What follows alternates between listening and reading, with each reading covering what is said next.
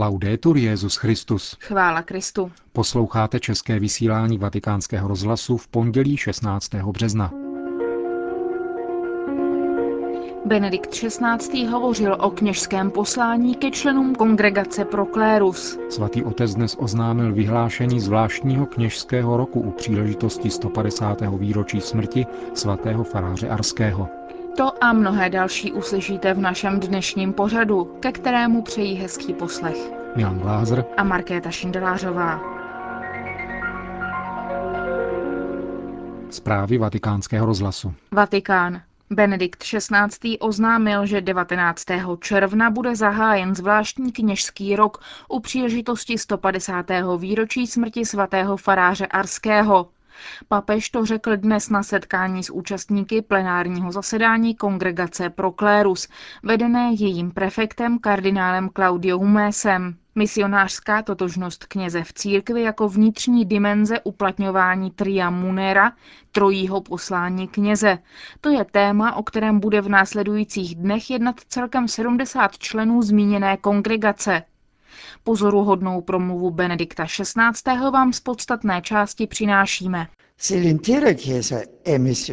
Třeba, že celá církev je svou povahou misijní a každý křesťan silou křtu a vyřmování, kvázi ex officio, jako z úředního pověření, přijímá poslání vyznávat veřejně víru, liší se služebné kněžství od takzvaného všeobecného křestního kněžství i z tohoto hlediska nejenom stupněm, níbrž ontologicky – to první vyplývá z apoštolského poslání. Jděte do celého světa a hlásejte evangelium všemu stvoření.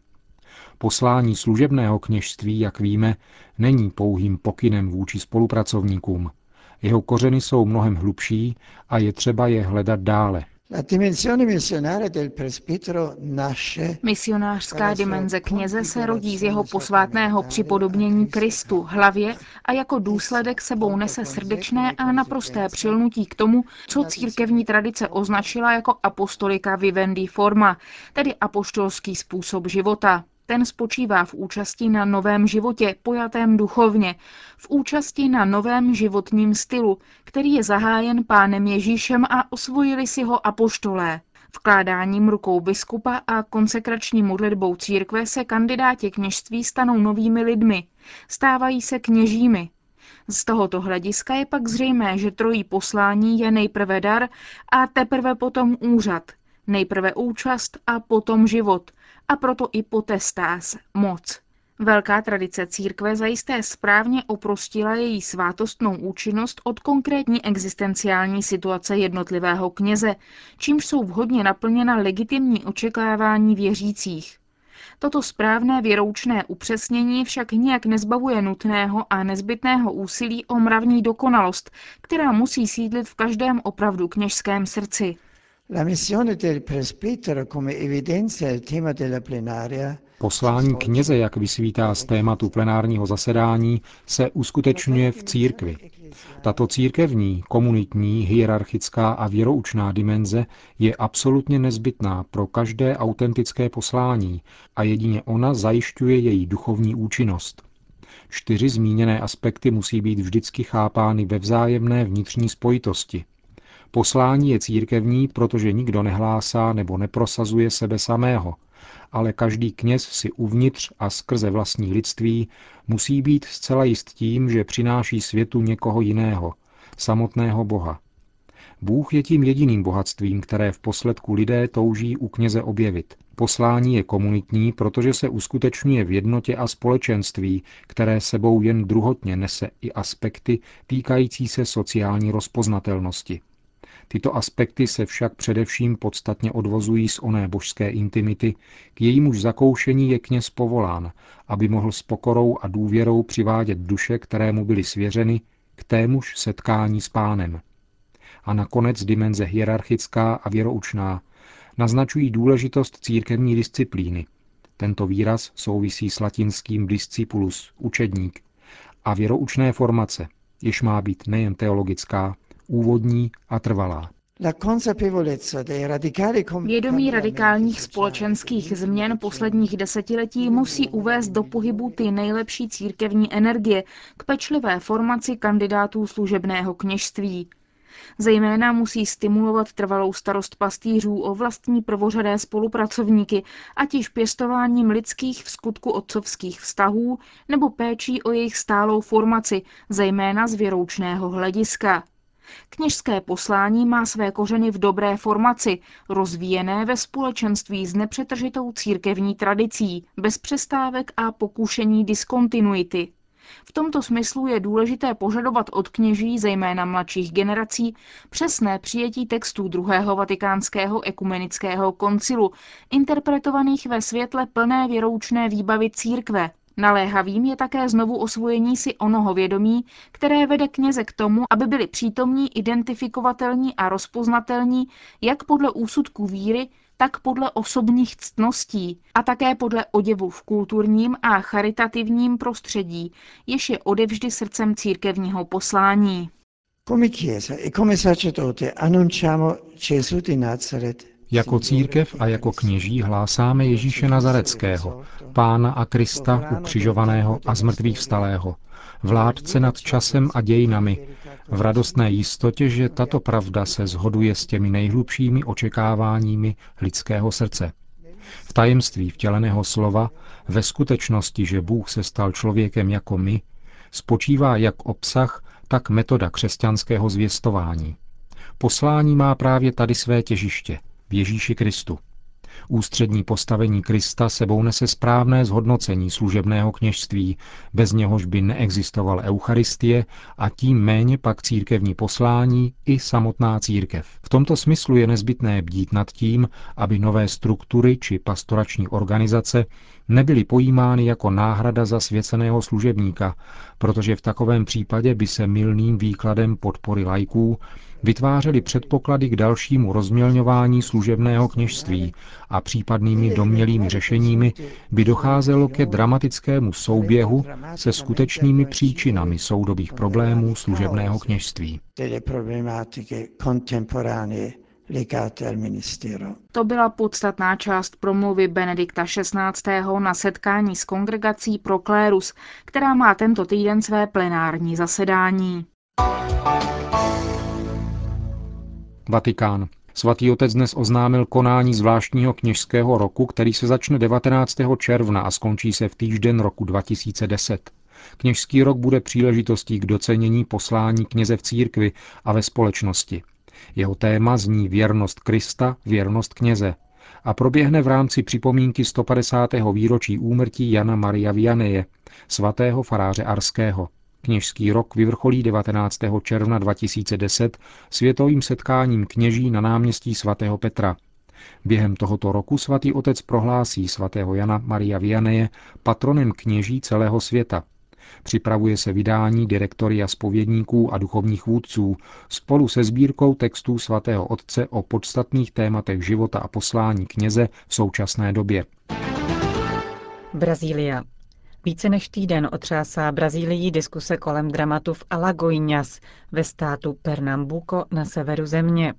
Jde o případ děvčete, které bylo tři roky sexuálně zneužívané odčímem a v devíti letech otěhotnělo. Podobně byla zneužívána také jeho starší sestra. Pozornost upoutaly výroky arcibiskupa José Cardozo Sobrína, ordináře diecéze Olinda a Recife, který veřejně mluvil o exkomunikaci, do níž upadli ti, kdo provedli potrat dvojčat počatých dívkou při jednom ze znásilnění. V médiích se objevila chybná informace o tom, že arcibiskup uvalil tento církevní trest na lidi zachraňující ohrožený život děvčete nebo dokonce na ně samotné. Kauza vyvolala vášnivou diskusi a rychle se rozšířila za hranice Brazílie, kde trestní právo už od roku 1940 dovoluje provedení umělého potratu v případě znásilnění nebo ohrožení života ženy. Tragický případ znásilnění dítěte byl propagandisticky zneužit zastánci legalizace potratů. Nejhlasitější agitace se ozývá ze strany letničních sekt a feministických skupin. Ke kritikům arcibiskupa José Cardozo Sobrína se připojilo několik francouzských biskupů a ostrými slovy komentoval kauzu také předseda Papežské akademie pro Víta. Arcibiskup Rino Fisichella na stránkách Osservatore Romano napsal o zbrklém šermování heslem exkomunikace v případě, který je po etické i lékařské stránce mimořádně delikátní a komplikovaný. Podle něj tak utrpěla věrohodnost učení církve, které se mnohým jeví jako bezduché. Podle předsedy Papežské akademie pro Víta bylo třeba ukázat milosedenství a pochopení pro zraněné děvče, spíš než mávat církevním trestem, který i tak nastává mocí samého práva. Stejně tak předseda brazilského episkopátu zdůraznil, že zločin z Alagoinas není možné redukovat na otázku exkomunikace.